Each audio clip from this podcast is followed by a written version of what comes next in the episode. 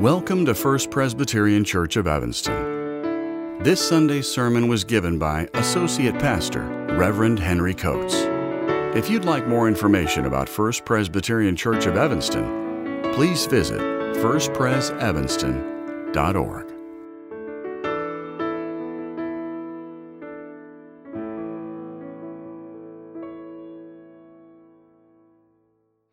Our scripture reading today is from the Acts of the Apostles, chapter 3, verses 1 through 19. Please join me in prayer. Prepare our hearts, O God, to accept your word. Silence in us any voice but your own, that hearing we may also obey your will. Through Jesus Christ our Lord. Amen. Acts chapter 3, verses 1 through 19. One day, Peter and John were going up to the temple at the hour of prayer at 3:00 in the afternoon, and a man lame from birth was being carried in. People would lay him daily at the gate of the temple called the Beautiful Gate, so that he could ask for alms from those entering the temple. When he saw Peter and John about to go into the temple, he asked them for alms. Peter looked intently at him, as did John, and said, "Look at us." And he fixed his attention on them, expecting to receive something from them. But Peter said, "I have no gold, I have no silver, but what I have I give you. In the name of Jesus Christ of Nazareth, stand up and walk." And he took him by the right hand, and he raised him up, and immediately his feet and ankles were made strong. Jumping, he stood and began to walk, and he entered the temple with them, walking and leaping and praising God. And they recognized him as the one who used to sit and ask for alms at the Beautiful Gate of the temple. And they were filled with wonder and amazement at what had happened to him.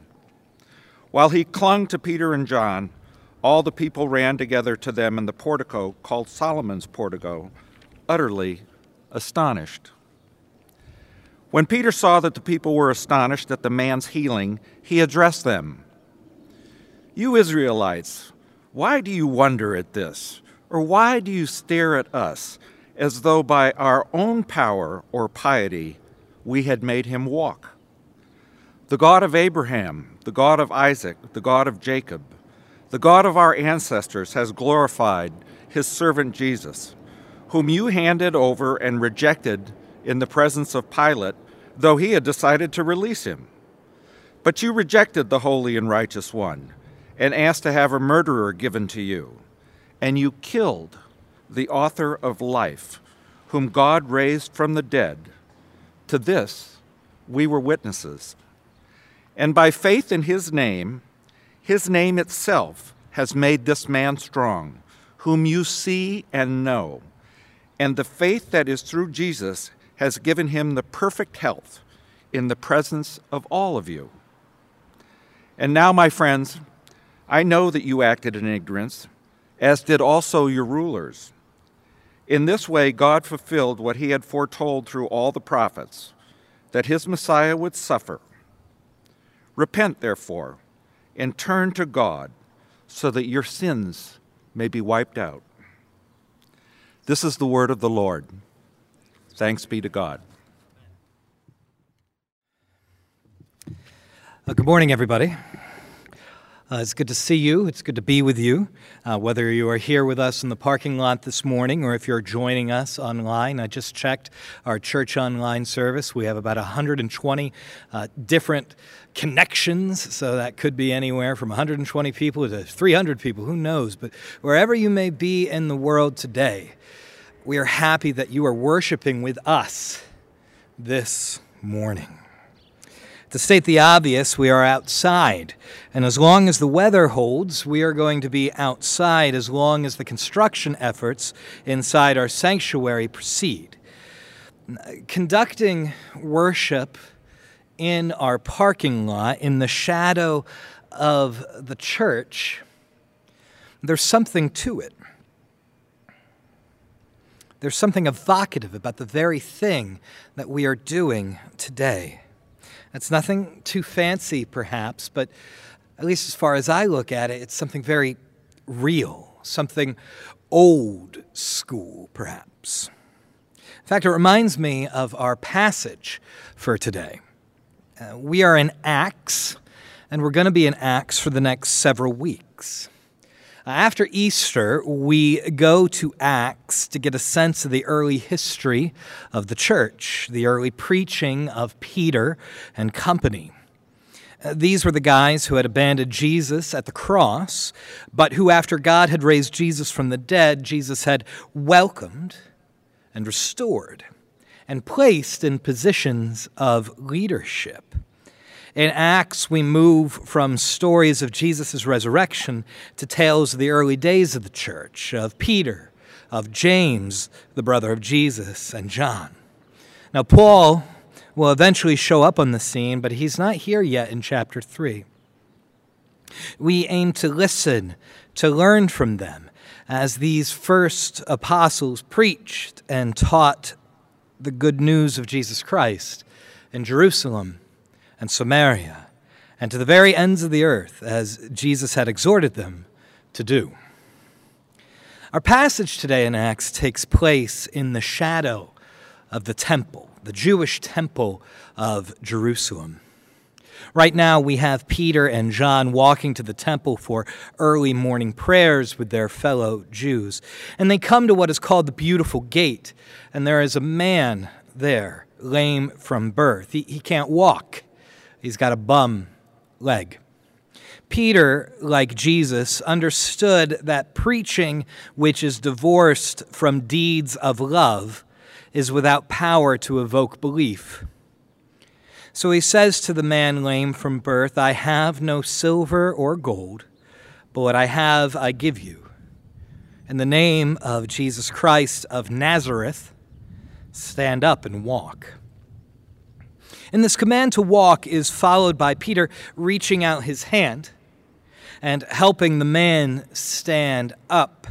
Peter doesn't only talk the talk, he backs up his words with action. That's what Christians should be known for more than just our talk. We speak in Jesus' name, and we act in Jesus' name. And Peter took the man by the right hand and raised him up. And immediately the man's feet and ankles were made strong. And this man who was lame, he begins to walk, and he begins to leap, and he shouts praises of joy. And people see this, and they start to run and surround Peter, John, and the man now healed. And Peter begins to preach. He begins to point to the power of the name of Jesus in the shadow of the temple. This is typical for the start of the book of Acts. Peter gives a lot of speeches, and they all run similarly. To be honest, it can be hard to keep them straight at times. But what Peter does above all else is that he preaches Jesus. He interprets recent history to his fellow Jews so that they can understand truly what has been going on. He says, "The God of Abraham, the God of Isaac, and the God of Jacob, the God of our ancestors, has glorified his servant, Jesus." Peter says this, "whom you all handed over and rejected in the presence of Pilate, though Pilate had decided to release him. But you all rejected the holy and righteous one, and asked to have a murderer given to you. And you all killed the author of life, whom God raised from the dead. To this we are witnesses." To this we are witnesses. Let that sink in for a second. Picking up in verse 16, "And by faith in his name," the name of Jesus, "his name itself has made this man strong, whom you see and know. And the faith that is through Jesus has given him this perfect health in the presence of you all."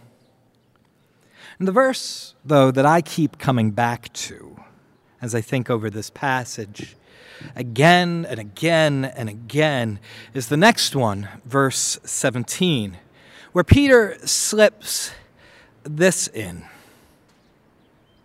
And now, friends, I know you acted in ignorance, as did also your rulers.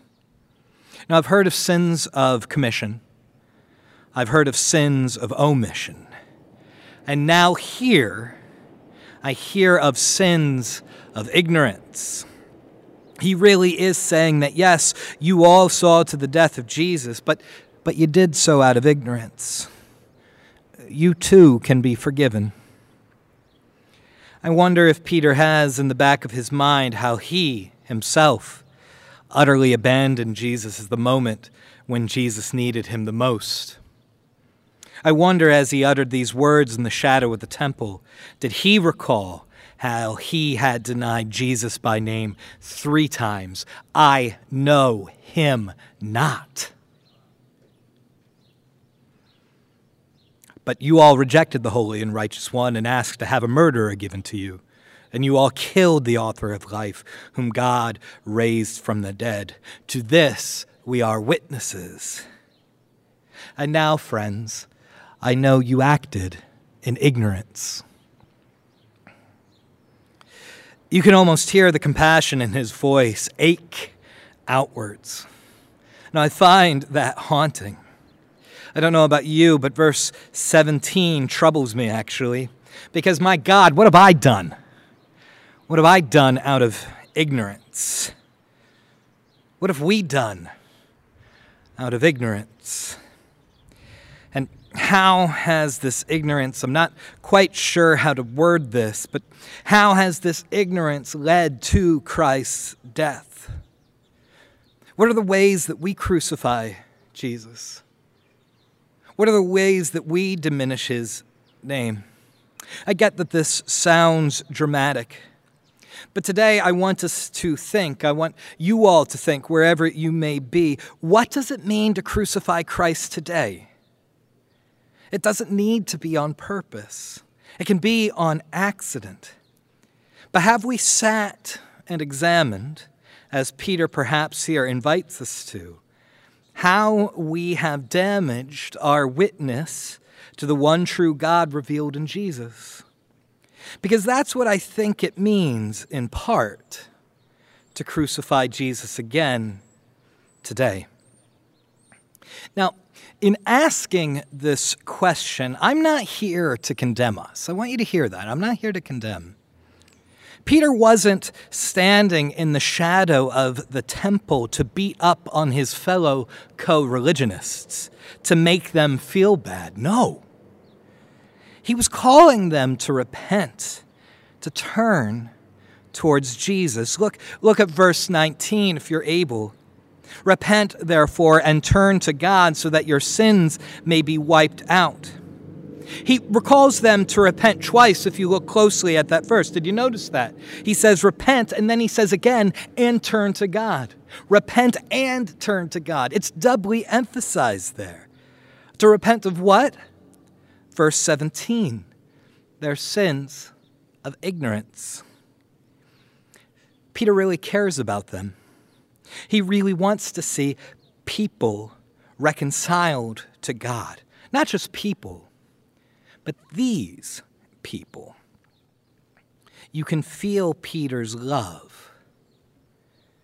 And in that love, you can see perhaps and feel perhaps a taste of God's love for us, despite our sins of commission, omission, and ignorance.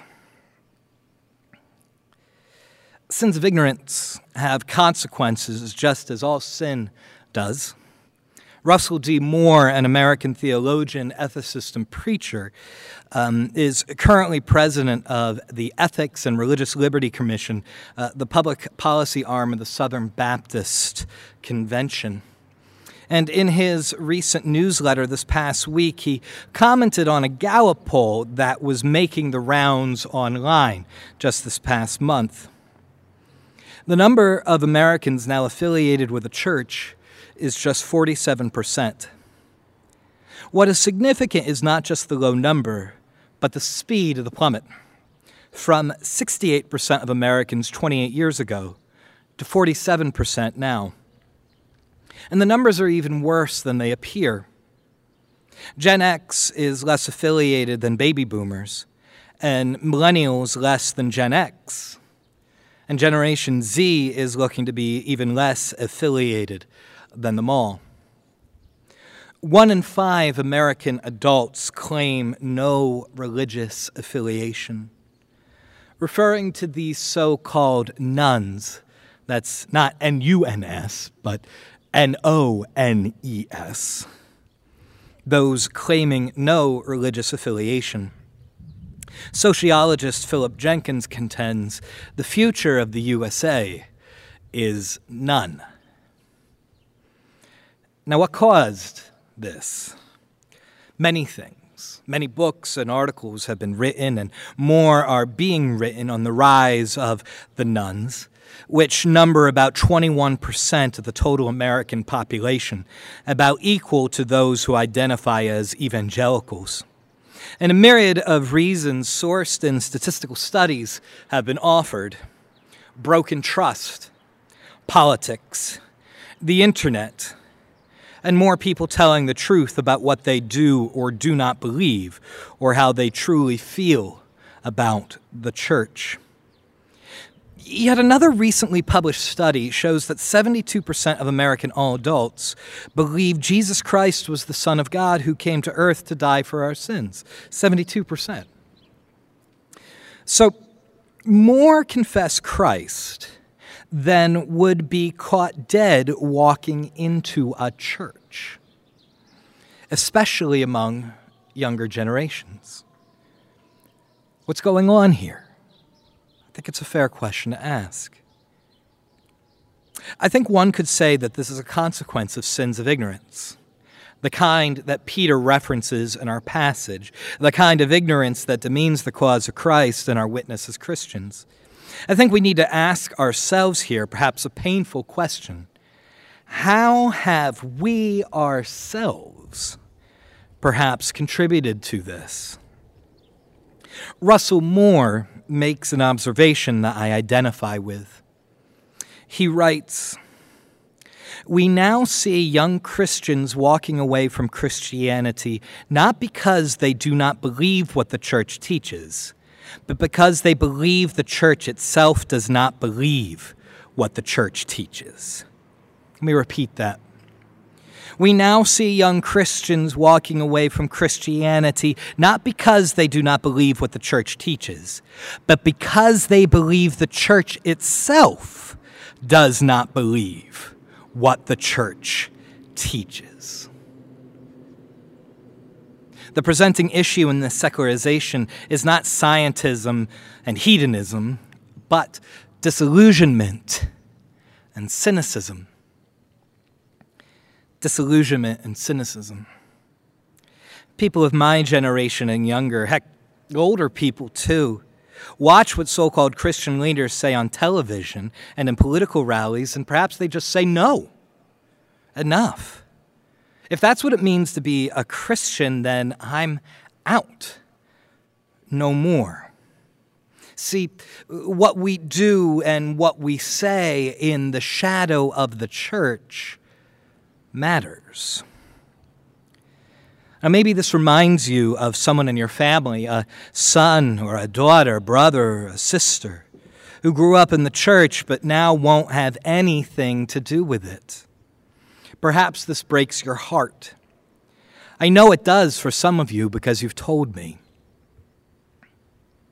You didn't do anything wrong, at least not on purpose. Remember what Peter said in verse 17, out of compassion. "And now, friends, I know you acted in ignorance." Now, I'm not a doomer. I'm not a sky is falling kind of guy. But this is a big deal. What I do know is that in response to this loss of faith, not in Christ, but in Christ's church, is that we need to collectively reflect, to think, to pray. to throw ourselves on the mercy of God and repent. What's our way back from all of this? To echo Romans 7:24 and 7:25, who can rescue us from this trajectory of almost certain death? Thanks be to God, who delivers us through Christ Jesus, our Lord. Just as piety didn't make the lame man walk, our own holiness and piety won't save us. It won't grow our church or increase our giving. No. Our own efforts won't do nothing. Silver or gold, I have none. All I have is the name of Jesus. Rise up and walk. Jesus alone offers us a way out. Only Jesus can save us by the power of God revealed in the old rugged cross of Calvary. So what do we do? What does our scripture for today say? We repent, we turn to God, and rise up and walk. What we do in the shadow of the church matters. Now today, we stand and worship in the shadow of our church, just as Peter preached in the shadow of the temple. The world is watching, whether we like it or not. Our neighbors are watching us. What kind of eyes do they see us with? Eyes of appreciation, eyes of resentment, or even worse, eyes of indifference? I don't know. Now, sooner or later, we'll be back inside. It is my deep prayer, my deepest prayer, that we heed Peter's words in the shadow of the temple to find ourselves a community of repentance, a witnessing community of the cross, of the hope of resurrection, that places Jesus Christ and his command to love one another at the center of who we are. To truly come to grips with the reality that silver and gold we have none, and ultimately are not the answer. All we have is the name of Jesus. And it is that name, above all other things, that defines who and whose we are. But for now, we're out here in the shadow of our church. So let us rise up and walk and see what God will do. To God be the glory forever and ever. Amen and amen.